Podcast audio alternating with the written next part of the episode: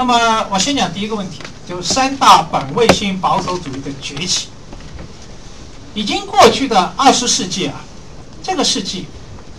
是一个革命的世纪。呃，这两年流行一本书叫《人类简史》，那是一个以色列年轻的作者写的。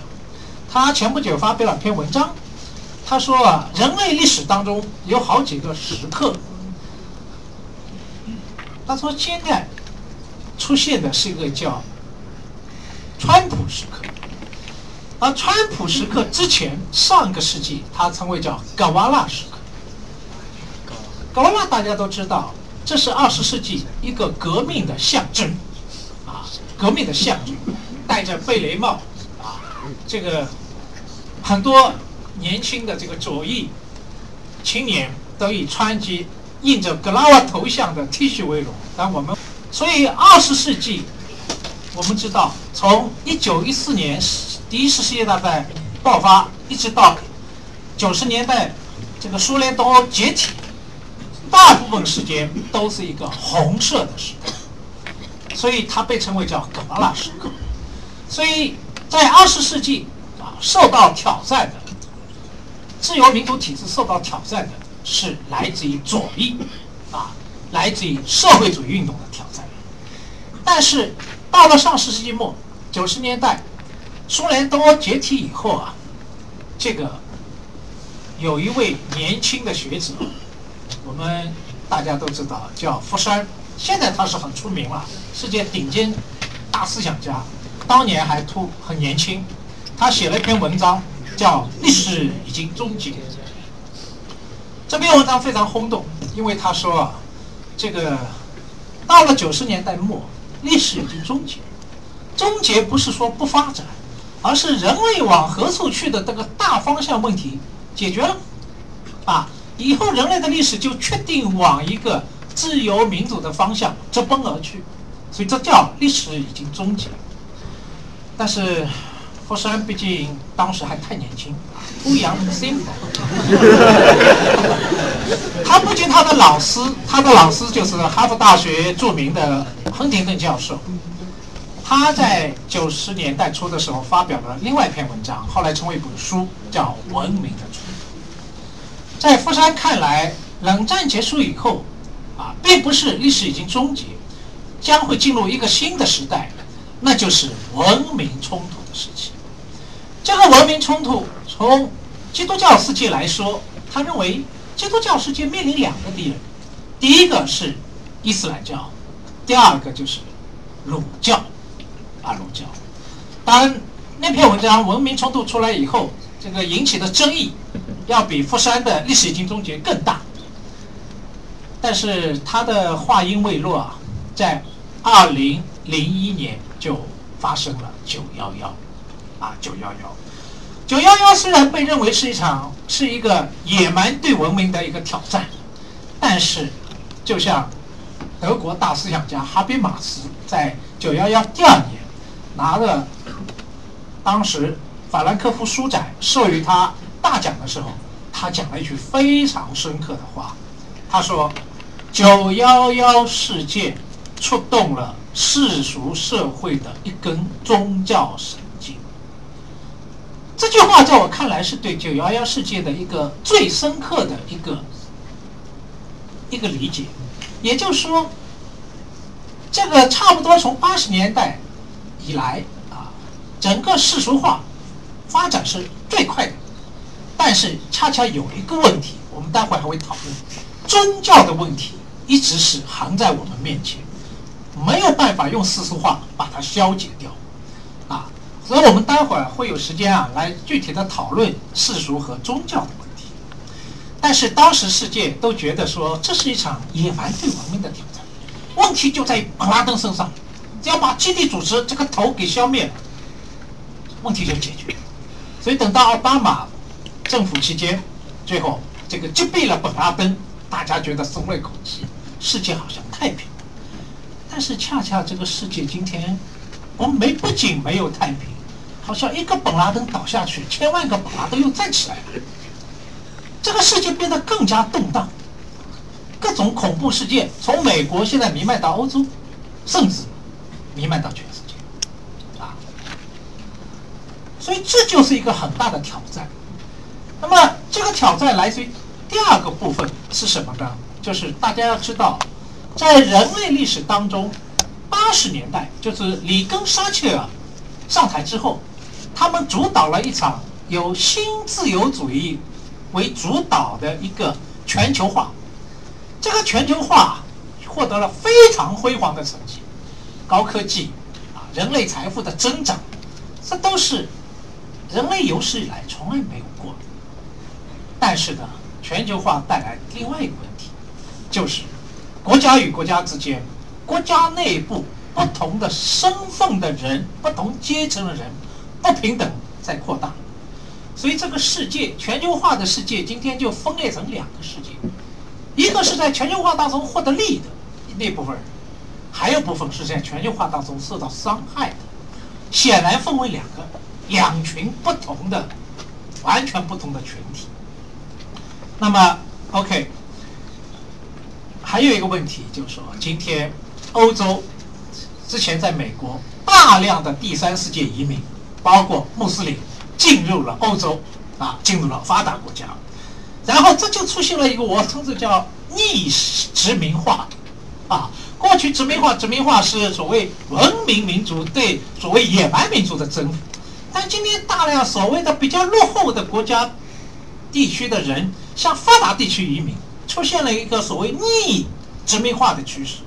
结果，由于全球化，让不同的民族、种族和不同宗教信仰的人，有了一个近距离的一个接触和生活以后啊，发生了很大的冲撞啊，冲撞。所以，今天这个世界就变成全球化以后所造成的这样一个情况。这个情况真的和二十世纪是不一样，也就是说，二十世纪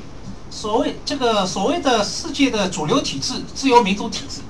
主要是来自于左翼的冲击。但是今天左翼实际上作为一个整体的运动，今天已经是非常的衰落，它已经成为一个碎片化啊，今天已经没有一个整体的，就像二十世纪这个整体的社会主义运动，只有。像西方只有要么同性恋，啊，这个要么是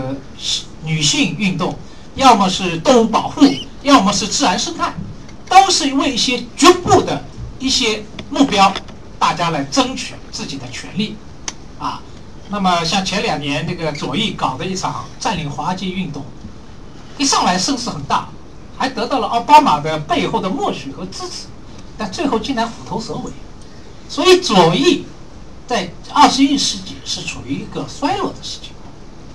但是今天我们说的对主流体制赢发起挑战的，恰恰来自于右边右翼，这个右翼就是保守主义。那么讲到保守主义啊，这当然也是个大箩筐了啊。这个今天世界上出现的，我称为叫全球性的保守主义，实际上有。三股势力形成的，哪三股势力呢？宗教保守主义、民粹保守主义和民族 （national） Management 那个民族啊，民族保守主义。我们先来讲宗教保守主义。我刚才有说，上个世纪八十年代以来啊，全球化这是全球化发展最快三十年。但是，同学们有没有注意到啊？这三十多年也是全球宗教复兴的一个三十年。今天全世界各大宗教、世界宗教都曾教徒中快速增长之势，啊，这个基督教、天主教、佛教、伊斯兰教都是这样，啊，今天的世界人口当中三分之一是基督徒，包括天主教和基督教。四分之一是穆斯林，而且现在按照今天的这个穆斯林的这个人口增长，因为穆斯林鼓励生育嘛，啊，这个而且他们特别在阿拉伯世界，一个茶壶可以配四个杯子，是吧？一个男人可以娶四个老婆，所以这人口增长非常快。一个保守的估计，到二零五零年，啊穆斯林人口将超过基督教，成为世界第一大宗教啊，第一大宗教啊。那么你们不要以为这是哎呀，这是人家呃外国的事啊，中国没关。中国实际上这些年啊，宗教信教人口啊也在急剧的增长啊。那个到底有多少呢？我不知道有没有同学知道啊？呃，我们因为是没有官方数据的，因为我们人口普查是不不调查这个宗教信仰的。但是各种学术机构的抽样抽样调查发现，啊，就是还不包括那些什么冬至清明去什么拜个祖宗啊，或者什么农村里民间信仰啊，这都不算，就是信仰五大宗教的。国家承认的就是佛教、道教、基督教、天主教和伊斯兰教的是五大宗教的信，就是教徒啊，在抽样调查当中，自己认为是有宗教信仰的是多少呢？保守一点是两亿五千万，接近一点的三亿多，所以三亿左右这样一个国家有宗教信仰，你已经很难说它。是一个没有宗教的国家了，啊，也在增长。但是剩下的十亿人口虽然没有宗教信仰，但是他们这个很多人现在都开始对传统文化，特别是儒家和佛教啊，还有道家有强烈的兴趣，强烈兴趣。所以这是一个很大的变化。那么这个变化就面临一个问题。我们待会儿会详细讨论，就是宗教和世俗的关系问题，啊，那么其他几大宗教，包括儒家，在世俗化这个问题上问题不大，啊，特别像儒家，中国人是特别世俗化，你感觉不到我们和世俗化冲突，但是恰恰有一个宗教就是伊斯兰教，它至今为止，它和世俗化依然有某种紧张的关系。那么紧张也就罢了，你在你的世界里面，问题我刚才有说，这些大量的穆斯林现在已经进入美国，特别是欧洲，啊，欧洲，那么近距离的发生了和欧洲的基督徒发生了一个近距离的一个所谓交往，就产生了一个很大的问题，我们待会儿会讨论。所以我就发现啊，今天欧洲就是西方文明面临了人类他们历史上的第四次。蛮族的入侵，这个蛮族是要打引号的啊，这就政治不正确了啊。那为什么第四次呢？第一次是罗马帝国晚期啊，被森林里走出来的日耳曼民族啊，最后被推翻了，这是第一次蛮族入侵。第二次是这个东罗马帝国拜占庭被穆斯林攻陷，这是第二次。第三次是一六八三年啊，维也纳有一场保卫战。当时维也纳作为一个基督徒的重要的帝国的城市，被穆斯林团团围住，最后幸好守住。如果当年维也纳也被沦陷的话，世界历史会改写，啊，完全会。那么今天欧洲面临是第四次蛮族的入侵，就说大量的中东移民进入欧洲，所以今天欧洲面临最大的一个头疼的问题，就是一个为。外来，特别是穆斯林移民的问题，啊，所以这个就是我们说的宗教保守主义。你可以看，也成一个全球的弥漫的趋势。第二个呢是民粹保守主义义。全球化使得人类的财富高速增长，但是高速增长问题在于说，谁吃了蛋糕最大那一块呢？今天的调查数据发现，啊，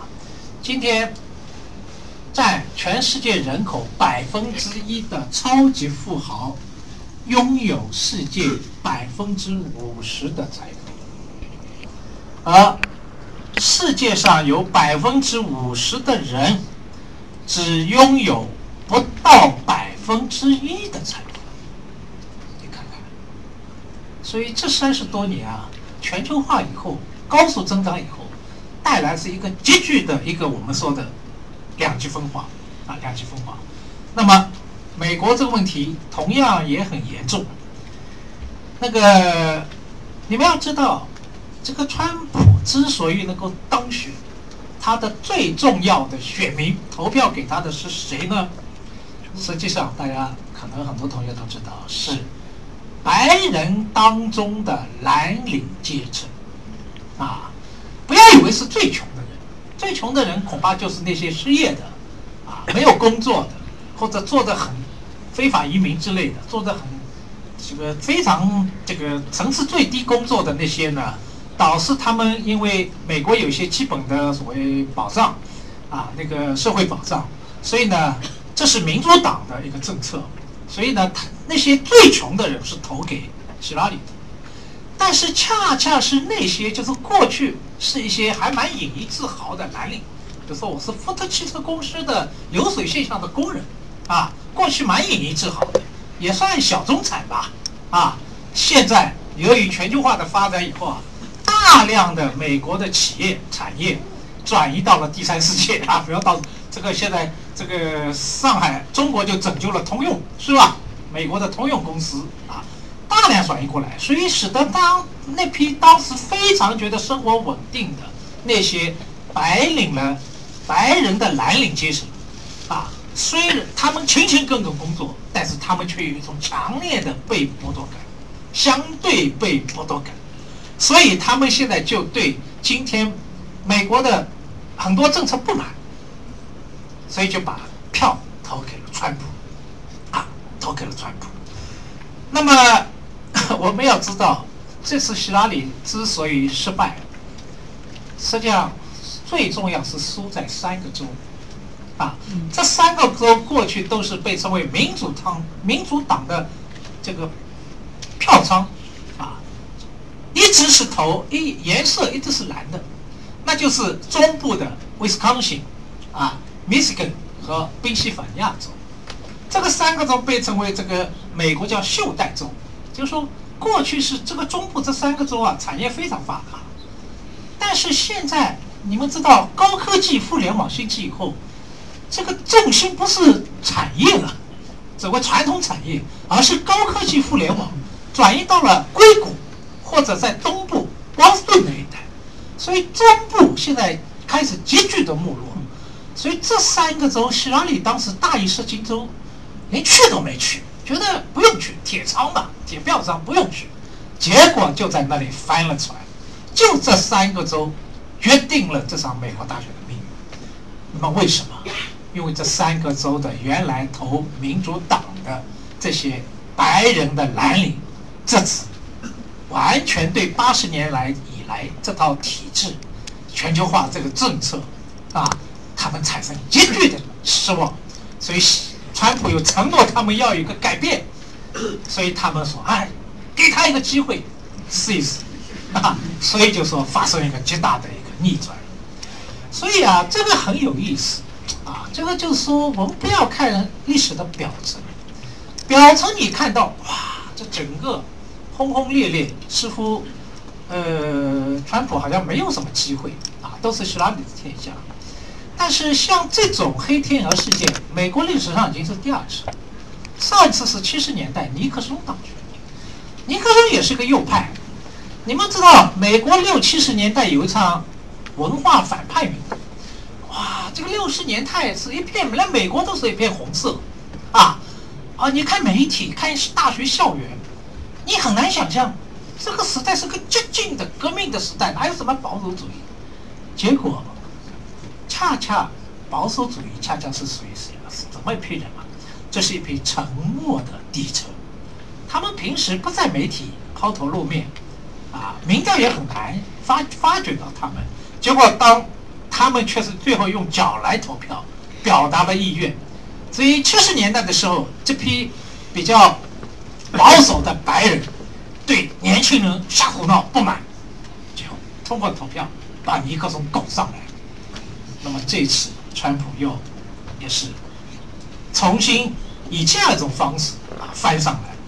所以我们有看到说，今天这个投票结果我们会发现，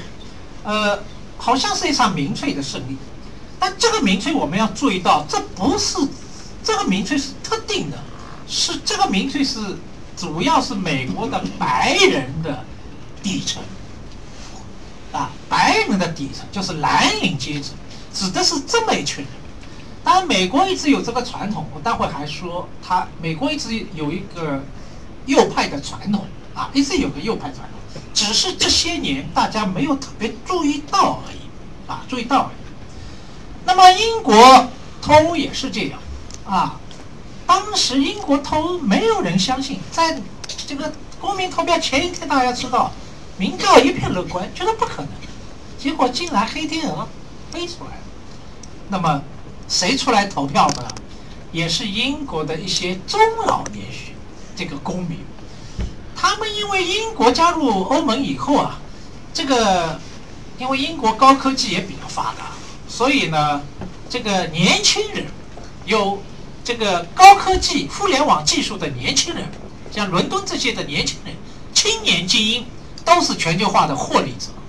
但是呢，美英国的那些中老年人。特别是那些蓝领，他们却成为全球化的牺牲品。所以，英国脱欧这次结果也被认为说是一场老年人对青年人的胜利。所以你看，由于各自掌握的我们说知识啊，说在全球化当中地位不同，所以他们的立场也发生了分化。所以传统的所谓阶级的分析。恐怕不太实，呃，现在不是用阶级分析可以简单的说明，很重要的指标就来看它在全球化当中，它究竟是一个获利阶层，还是一个失利阶层，这成为一个很重要指标。所以马克思、恩格斯当年一八四八年写《共产党宣言》的时候，有一句振奋人心的话，叫“全世界无产者联合起来”。但是今天世界出现的局势呢，恰恰是倒过来。全世界的有产者呢联合起来，啊，他们互相结成了一些利益交易关系，啊，相互之间有非常密切的互动。但是全世界的无产者、各国的工人，他们却在这场全球化当中却成为一个利益的失落者。但是问题还在于彼此仇恨。比如说美国工人就觉得说是中国工人抢走了他们工作，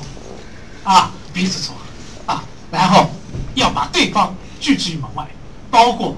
外来的那些移民啊，特别是底层的移民啊，这是我们说的第二个民粹保守主义。第三个就是民主保守主义。那个川普啊，在这次竞选当中打的一张最大的牌，就叫做“美国优先”啊，“美国优先”。他在共和党代表大会里面公开宣布，他说：“我和希拉里最大的区别，啊，是我们采取了美国优先政策，是美利坚主义而不是全球主义才是我们的信条。”这点啊，我要多说几句，就说美国究竟是一个什么民族啊？实际上，美国是蛮复杂的啊，一个任何一个大的民族、伟大的民族都蛮复杂的，中国中华民族也是这样。这个最早，美国我们说一批移民，就是坐着五月花号船啊，从苏格兰到了那个这个新英格兰地区新大陆。这批人是清教徒。那么这批清教徒呢，他们怀着一个理想，这个理想就是我们是上帝最好的选民。所以呢，我们负有这个上帝的职责，我要拯救整个世界。所以美国人内心当中，很多人觉得美国人有点傲，啊，好像总是要拯救全世界，这和他最初的历史的源头有关，啊，因为他觉得美国是处于所谓三巅之城，有责任拯救整个世界，啊，所以美国梦当中也有也是一个世界梦，他要拯救世界，有一种强烈的宗教精神，这是一面美国的一面。那民主党是充分在代表了这面所谓世界梦的理想，啊，但是美国梦还有另外一面，啊，另外一面就是美国因为处于一个新大陆，两边都是大洋，周边又没有强国，所以呢，他们又有一个蛮早期啊，又有一个孤立主义啊，门罗主义的传统，啊，门罗主义这个传统？这来看整个趋势啊，特别是世界经济现在这个现在经济的前景，从来没有过让经济学家非常为难，不知道会怎么样，所以大家各国纷纷扎金篱笆，守住自己阵线啊，所以是这样。所以我们有看到说，今天这个世界发生一个什么情况？就是这三大保守主义今天汹涌而来，啊，占据了世界的主潮。这三大保守主义啊，相互之间很复杂，啊，有的时候呢相互这个冲突，有的时候呢又相互联合，啊，联合，但是呢，他们都共享了一个共同的特征，什么特征呢？我把它称为叫做一种本位论的保守主义。所谓本位论的保守主义，说他们是把自我价值、自我利益是绝对优先，啊，那么好了，他们就以自我价值和自我利益来对抗另一种自我价值、自我利益绝对优先的保守主义，所以本位对本位、绝对价值对绝对价值，就产生了一个严重的对抗。所以接下来这个世界啊，会不太平，而且很不太平，啊，很不太平，因为全球化时代。至少还有一些幻想，还有一些理想，说啊，我们共享了一些共同的价值啊，然后有一些共同的一些东西。但是到了全球都出现一个保守主义、本位性保守主义的话，这些东西不重要，重要的是自身的价值和自身的利益，这就加剧了各种我们说冲突、紧张啊啊，他只是。推特上发发推特是吧？吐吐口水，都已经世界已经是不得了，都是头条。所以你可以想想接下来会？会怎么样？那么这里啊，我就多讲几句。那个，因为我前两天啊讲到这个本位性保守主义啊，这个前两天我刚好在微信上看到一篇文章，因为最近啊，川普啊这个他的他的一个所谓行政团队已经。基本组成了，啊，从国务卿、国防部长、情报局长、贸易委员会主席，反正重要的位置，通通是鹰派，啊，这些鹰派有些是因为当年这个因为这个发表了种族言论而下台的，有些是对俄国太亲近而下台的，啊，结果现在重新川普又把他们找回来了，啊。当然，更多的很多都是哇，世界这不是五百强，世界前五十强的董事长，啊，这个这个叫 CEO，都进入了他的内阁，啊，进入他的内阁。那么更重要的，我发现了那篇文章啊，有一段话，他说他们中的好几个人，都是一个美国一个女哲学家女。作家的